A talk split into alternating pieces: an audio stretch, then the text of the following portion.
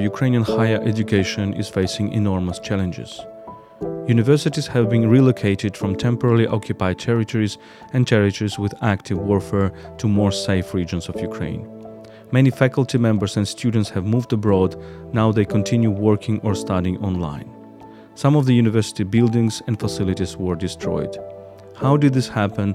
What can be next? And which support do Ukrainian universities need from the international partners?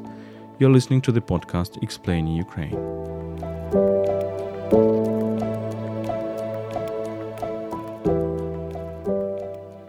Explaining Ukraine is a podcast by Ukraine World, a website in English about Ukraine. My name is Volodymyr Yermolenko. I'm a Ukrainian philosopher and journalist, chief editor of UkraineWorld.org. Ukraine World is brought to you by Internews Ukraine, one of the largest Ukrainian media NGOs.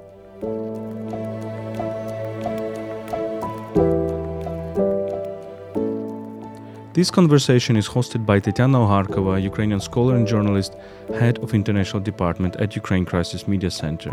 Tetiana's guest is Yevhen Nikolaev, expert of the Education Analytics think tank. This episode is recorded as part of the project of the Education Analytics think tank implemented with support of Konrad Adenauer Foundation. Opinions expressed in this episode are solely the authors and do not necessarily reflect the opinions and beliefs of the foundation.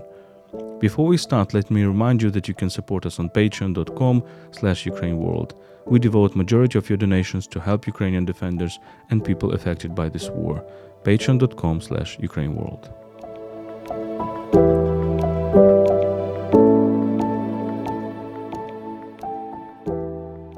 So, hello, Evgeny. Thank you very much for joining our podcast.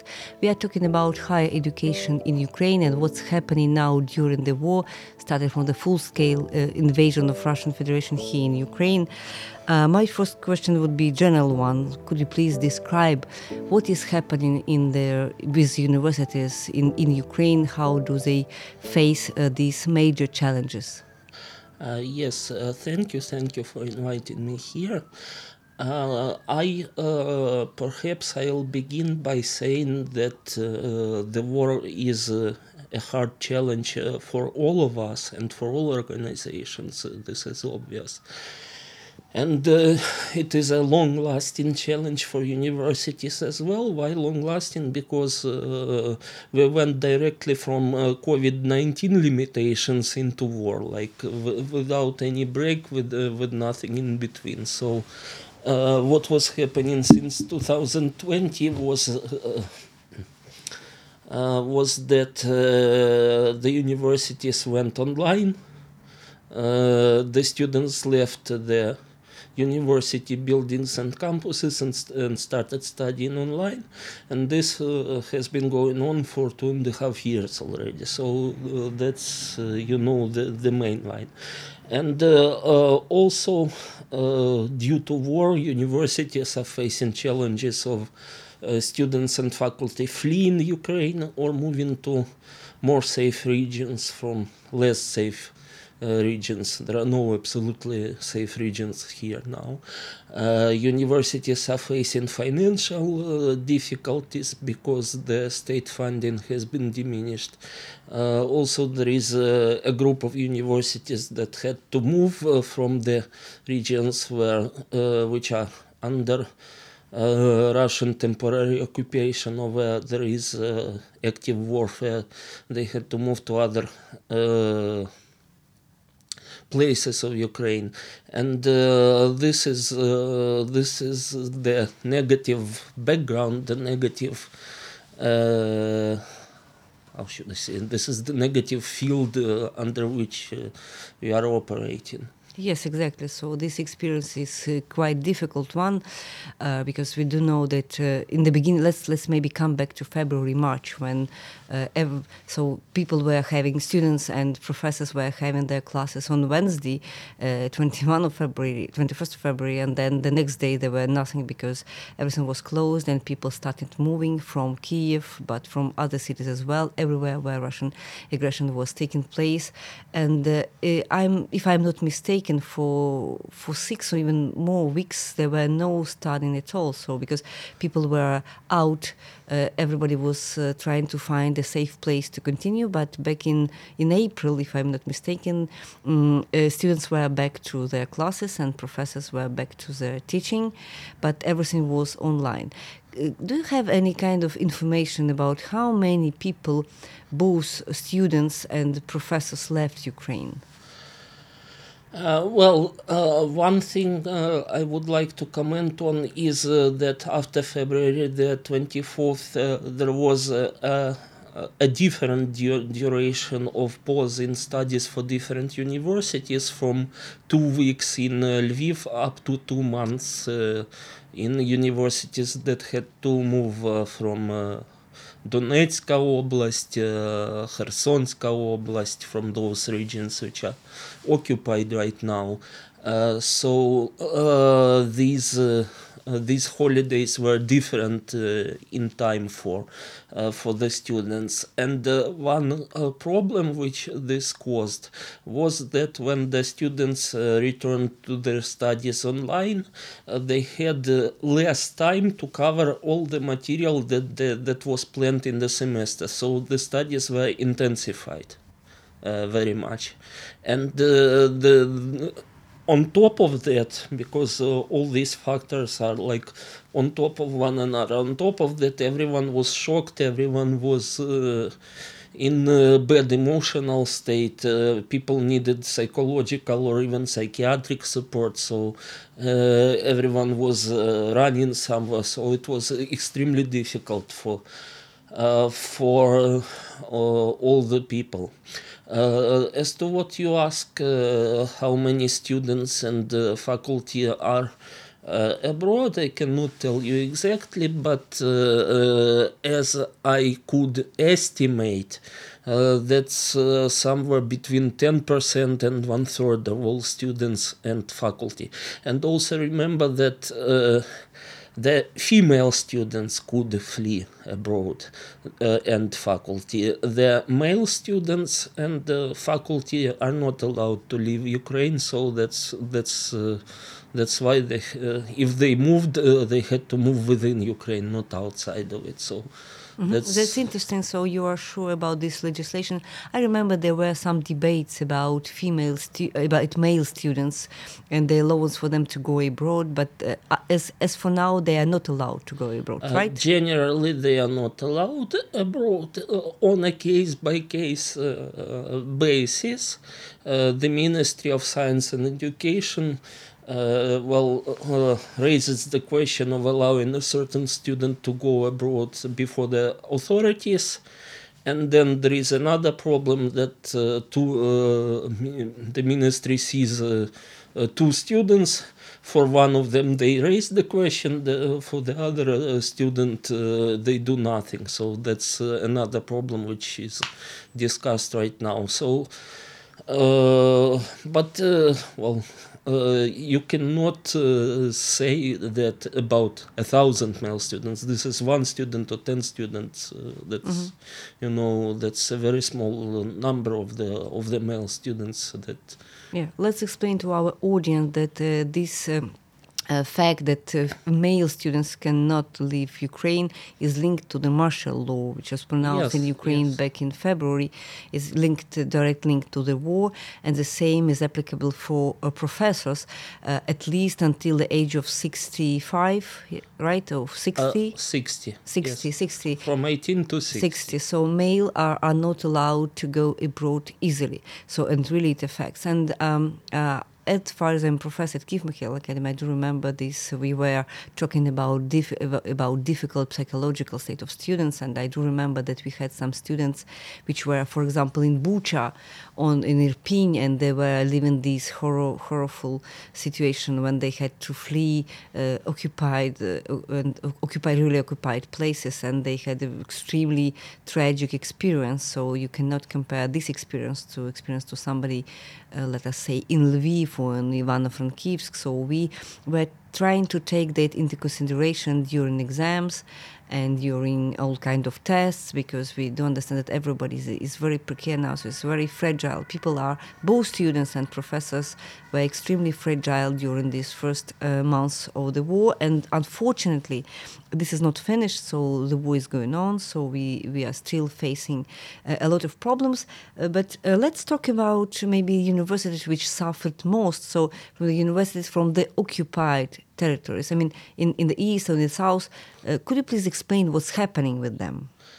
Uh, well, yes, uh, those universities that were located in the areas uh, which are now occupied which are extremely unsafe due to active warfare, they were ordered by the government to move, uh, to move quickly, uh, to move to other regions of Ukraine.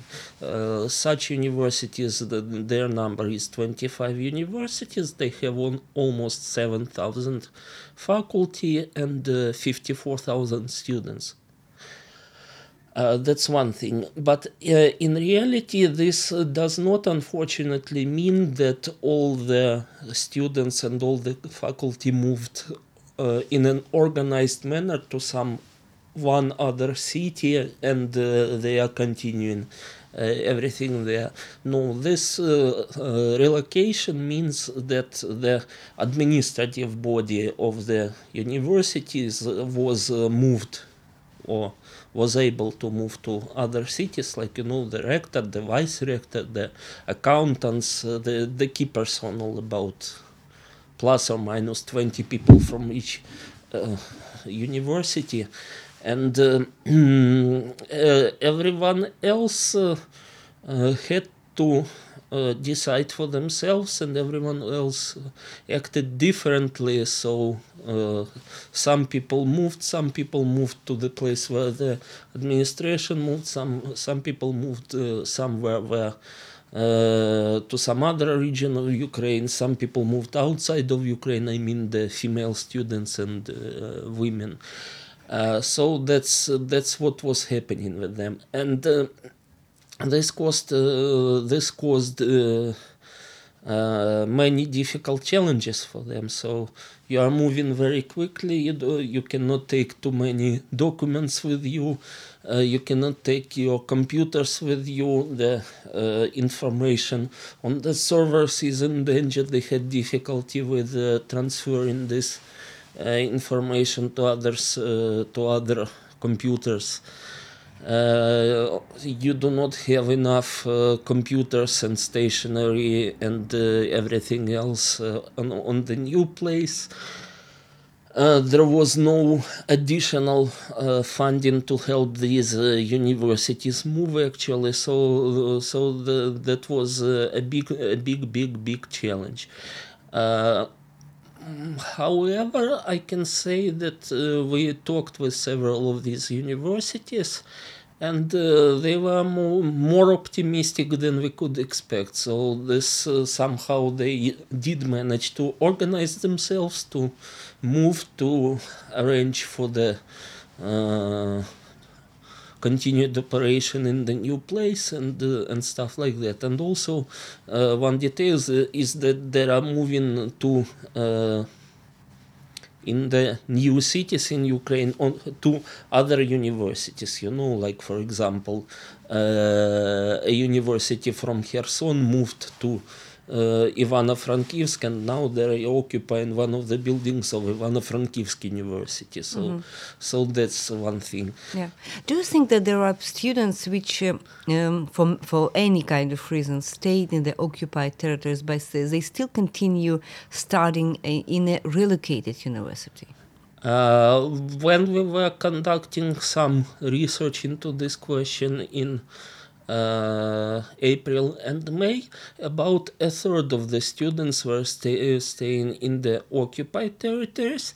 And uh, what was uh, different, uh, depending on what territory it is, is that uh, the places are different. In some places, in some cities, the internet still works okay. In some places, there is no internet. In some places, students can receive, uh, could receive scholarship to their banking cards. In some places, the Ukrainian banks uh, did not work, so it is uh, a very different situation for different uh, occupied territories. So, uh, but we did see that. Uh, in all cases, there is a large number of students and also a large number, a large part of the uh, teachers of the faculty that did not move for this or that reason. Mm-hmm. And also, uh, when the occupied uh, when the occupiers came, they uh, started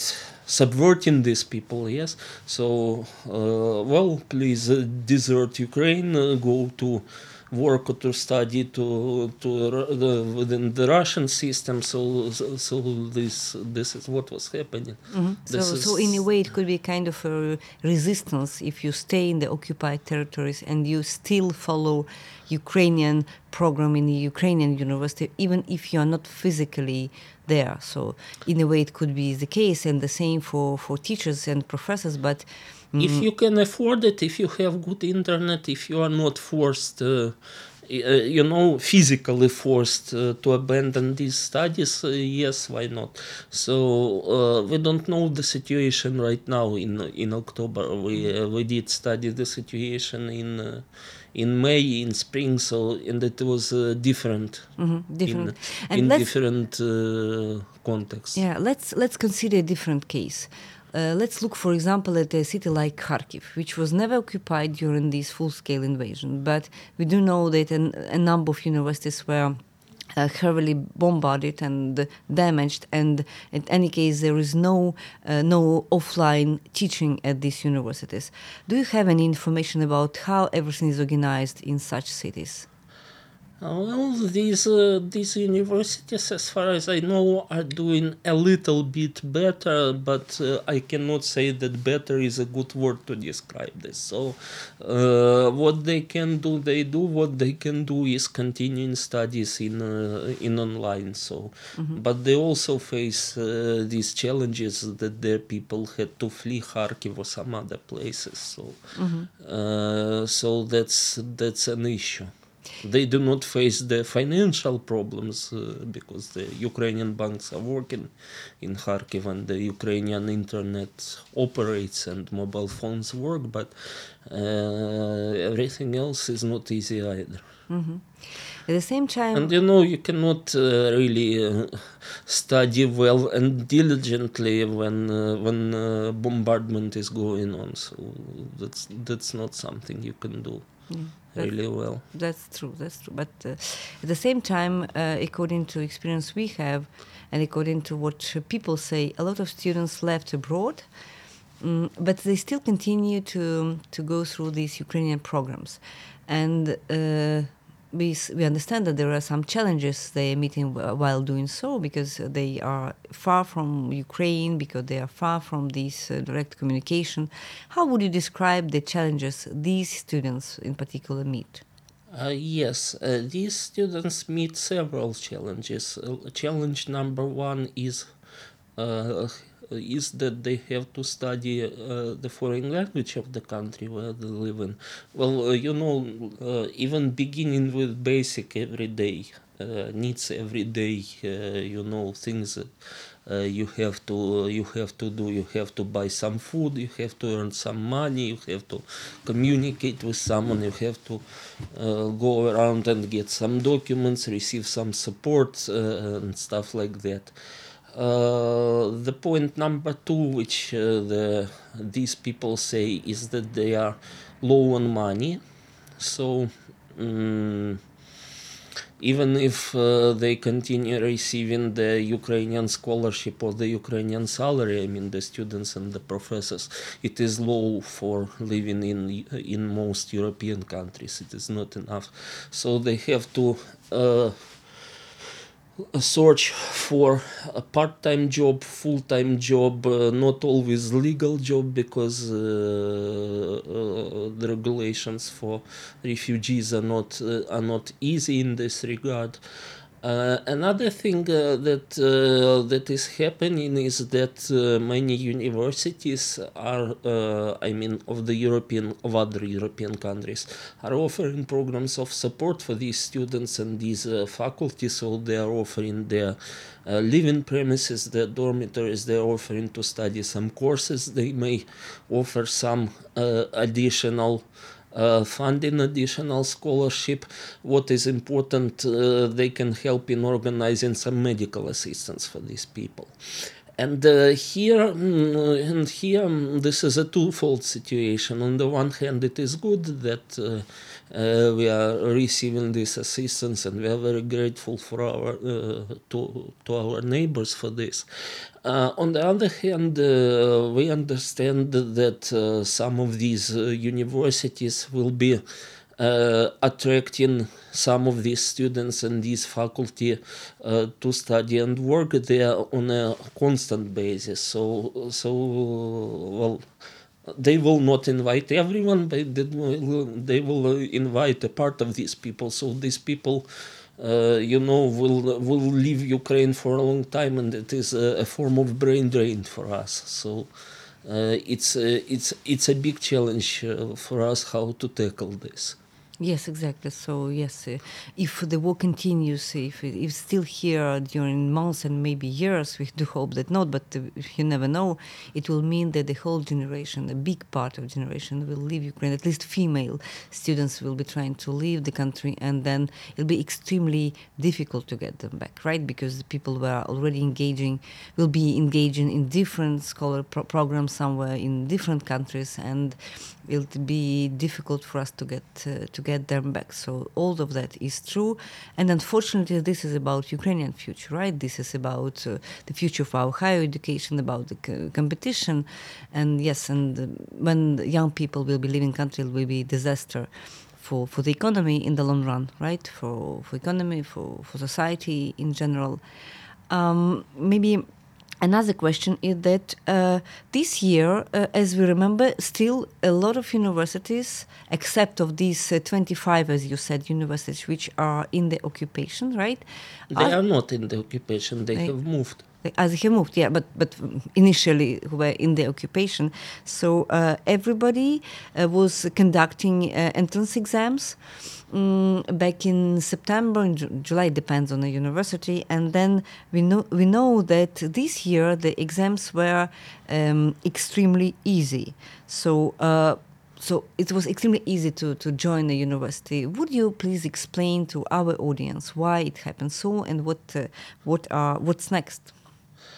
Uh, well, uh, yes, uh, thank you for this uh, for raising this uh, important issue.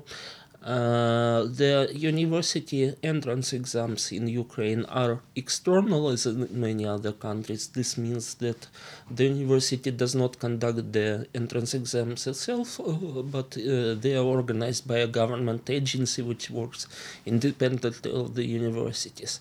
And uh, there is uh, there was always for for these exams, like you know, a passing score you had mm-hmm. to gain a certain number of uh, correct answers on each of these exams in order to get a pass score uh, which allowed you to apply to the university.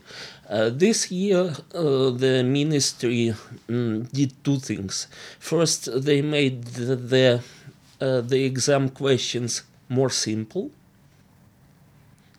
Uh, and and second, they removed the passing mark so mm-hmm. the passing barrier. So if you score one correct question, you already pass, and you you are uh, you are able to apply to university. Also because uh, of the war. Uh, earlier, we were conducting the the exams in paper format. Now it is computer testing. So, but but that's uh, mostly technical. The, the the important idea is that everyone who came to take the exam, in fact, passed it. It is impossible to fail. Mm-hmm. So there is no. Would uh, you explain to to our audience why this, it was happening so? Well, this was uh, a decision by the ministry. Uh, uh, one thing I do not like to comment is, uh, you know, like some uh, subjective things, uh, like the minister of education in Ukraine. He is an ex rector so he does everything to support universities and does not do everything to support other uh, educational institutions. This is not the line I would like to comment on. But the line uh, which uh, will suffer now uh, because of these uh, decisions is that there will be fewer uh, fewer entrants to vet institutions, to those two or three year programs uh, that provide practical education with, uh, with you know, how mm-hmm, do they mm-hmm. call So technical, these, technical these, schools or whatever, yes, how you these call it. Uh, technical schools and colleges. Mm-hmm. So because everyone goes to the university this year. Mm-hmm. So it so will mean that's that a problem. Do you think it would mean a kind of inflation in the education, in the kind of a lower quality of the students enrolled this year? Um, uh, the problem actually is that this inflation of education quality has been uh, happening uh, in Ukraine for many years already, unfortunately. Uh, so it is one thing. The other thing is that uh, it is possible for good students to get high quality education, uh, right? But they are studying together with uh, those less motivated students who are not getting this high quality education. That's the problem. That's one thing. Mm-hmm. The other thing is uh, uh, something from which I was beginning two and a half years of uh, online education only. This is uh, this does not, uh, by all means, mean that the quality of such education uh, is not up to standards, but it may be uh, lower in uh, some cases. And the third idea is due to war. when the war started, a decree was passed that, in fact, for, for the duration of the war, cancels the accreditation procedures of uh, uh, external quality assurance of educational programs of uh, of the universities. Well, the accreditation uh, is not cancelled, uh, but it is automatic. You just send an application and, and automatically get accredited. So mm-hmm. this is how it works now. Yeah. So so the criteria are now not working. Mm-hmm. So this is uh, a wider field uh, of uh, of uh, issues regarding the education quality. Yes, exactly. But in a um, in a different perspective, uh, this uh, policy of the ministry would also mean that more students uh, will stay in Ukraine if higher education becomes uh, something easier, affordable for, for many students. So there will be maybe less people, less families making choice to go abroad, right? So in a way, there's also a way to keep uh, young people here in Ukraine, even if we understand that it would lead to a kind of a lower quality of what they are really doing, uh, less competition and less maybe yes all these kind of things but in a way to keep people here which could be a good thing during the war that's a good point yes. Uh, also uh, we know that uh, those uh, uh, at the moment school pupils uh, who were on on their final year in in spring they could uh, the the the university entrance exam for them was organized in other countries as well. We will see also that some of those students uh, took the exam for example in Poland or in Germany or in uh, other European countries. Even in the there were some people doing these exams in the US and Canada. So that was a very large scale and uh, we hope that some of those uh, people uh, will be uh, will be joining or have uh, have already entered the Ukrainian uh, universities were uh, we are going uh, to research this question like you know in two weeks we'll know the Mhm. answer Does So- it, that's also very interesting because, in a way, this problem is not only about universities, but also about schools. Because for for uh, for school uh, for for for for people for for kids who were going to school, they had exactly the same problems during this uh, previous year. They were having war. Their families uh, were obliged to flee or whatever. They everybody had all these problems. They have no time to study. They also made a kind of a pause in their studies.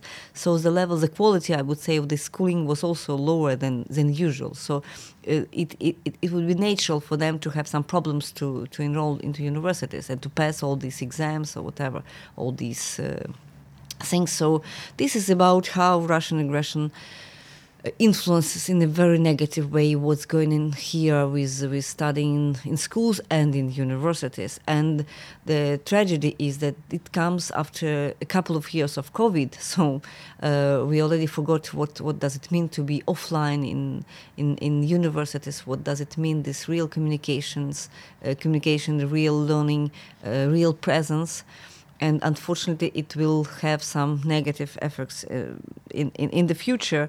Mm, but uh, at the same time, uh, and uh, we are maybe facing the last question, the last last direction of our conversation would be about how do you think uh, our international partners would be able to help us, to help Ukrainian higher education system, to help U- Ukrainian universities? What could be done?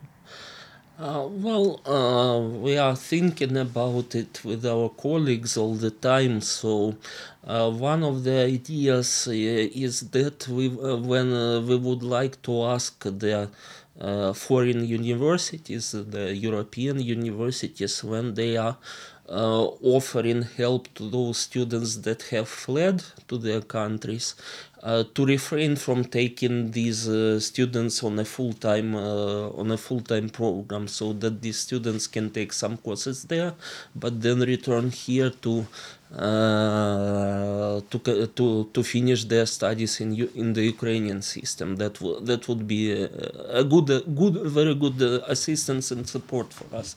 So uh, here uh, to this end, uh, joint degree programs should be more uh, actively developed. Also, maybe not the universities, uh, but the governments. Uh, we do have some uh, needs, uh, financial needs. The universities have, uh, like you know, to uh, to measure the learning gaps that were formed during COVID, during war, and to provide some additional uh, courses for the students in order to lessen this gap. But the universities now are not. Uh, mm, in possession of the funding to organize uh, such um, courses on a large scale, on a needed scale. So uh, maybe some grant programs uh, will be uh, very much to the point. And uh, also, uh, if I were to address the ministers of education of uh, European countries, I would uh, ask them to pay closer attention to what is going on with the formal procedures for uh, quality assurance. So what uh, what we are seeing is that uh, the external quality assurance system is currently paused; that it's not working at all. Uh, should we wait for until the end of uh, active warfare, until Ukraine's victory, in order to start reviving this system again in several years? What what will be happening to the universities in this post? And also, mm, I do understand that this is an internal question, but. Uh, uh, you know, there are also minuses in this uh, decision to accept everyone to the universities to remove the passing barrier. Maybe, uh, maybe our colleagues uh, could uh, support the position that uh, okay, we are doing this in 2022, but we will, we should not be doing this next year and and the year after. So th- this is not something that. Uh, that should be done continuously. Universities uh, uh, cannot work efficiently with unmotivated and uh, poorly prepared students. So, so these uh, these are the things uh, that, in my opinion, are important now. Yeah, yes, exactly. But on the other hand, my observations are that Uh, we do have uh, different types of students, and a mm, big number of them is abroad and some students are writing, explaining that they are enrolled in the Ukrainian program, but they are, have to, to work, sometimes to work hard abroad, but I would say that some of them are really motivated to follow this Ukrainian program. So the cases could be very different, and a lot of things depends on how long the law will, will last. If it's finished next year, this one situation, but if it lasts longer, it will change dramatically this educational landscape in Ukraine, and the consequences of this war could be disastrous for the whole country. Because when we speak about education, when higher education, we speak about about uh, labor market, we are speaking about science we're speaking about many things which are crucial for Ukraine for its development development in the future, and this is uh, very fragile. Yes, education is very fragile when it comes to war because um, during air alerts most of universities have the policy not to not to continue what they are doing in classes. So it means this uh, all the time interrupted. So studies courses are all the time interrupted when for people who are inside ukraine and it could uh, have a real negative um, effect on what uh, students learn and how professors feel as well because it's impossible to to teach in sometimes it's not impossible it's difficult to teach in such conditions when you are to go to a bomb shelter during your class or whatever. Mm, so situation is not very much optimistic but uh, let's maybe finish with something uh, something good, say, stating that uh, uh, despite all the challenges, most of Ukrainian universities, right, are continuing their job, right? They are yes. the, here, students are there, and they sometimes continue what they were doing from abroad or from a mm, Western, I would say, regions or whatever some of them are staying in the occupied territories. Let's imagine, yeah, a few number you were mentioning the number of 30% and between 10 and 30% back in March, right? But now maybe less. We don't know exactly the number. But imagine there are some people, some students following the, the, the classes from, from the occupation. Uh, and uh, yes, and the, the system itself is doing its best, right, to, to, to yes. resist even the universities that moved, there were 25 universities that moved, they all continue in operation. There were no universities that were abandoned and, uh, and destroyed. So zero. How many universities stopped uh, operation due to war? None. Everyone is uh, is continuing, and this uh, I am putting emphasis on these universities because for them the challenges are the largest and uh, the other universities are facing uh, also challenges, but they are uh, objectively uh, a little bit easier. So mm, the resilience of the people of the uh, institutions of the system is uh, is is something which about which we can speak optimistically. That's mm-hmm. good. So That's a good thing. So let let's stay optimistic about this uh, situation, which is in reality not so easy. But let's hope for the best, and let's hope that Ukrainian universities will survive all these challenges together with Ukrainian people and with the country itself. Thank you very much, Evgeny, for this talk. Thank you.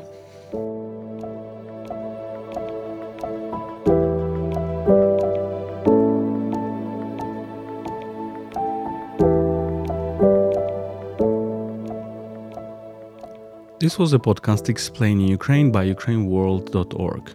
This episode was hosted by Tetiana Ogarkova, Ukrainian scholar and journalist who is heading international department at Ukraine Crisis Media Center. Her guest was Yevhen Nikolaev, expert of the Education Analytics think tank. This episode has been recorded as part of a project of the Education Analytics think tank implemented with support of Konrad Adenauer Foundation. Opinions expressed in this episode are solely the authors and do not necessarily reflect the opinions and beliefs of the Foundation.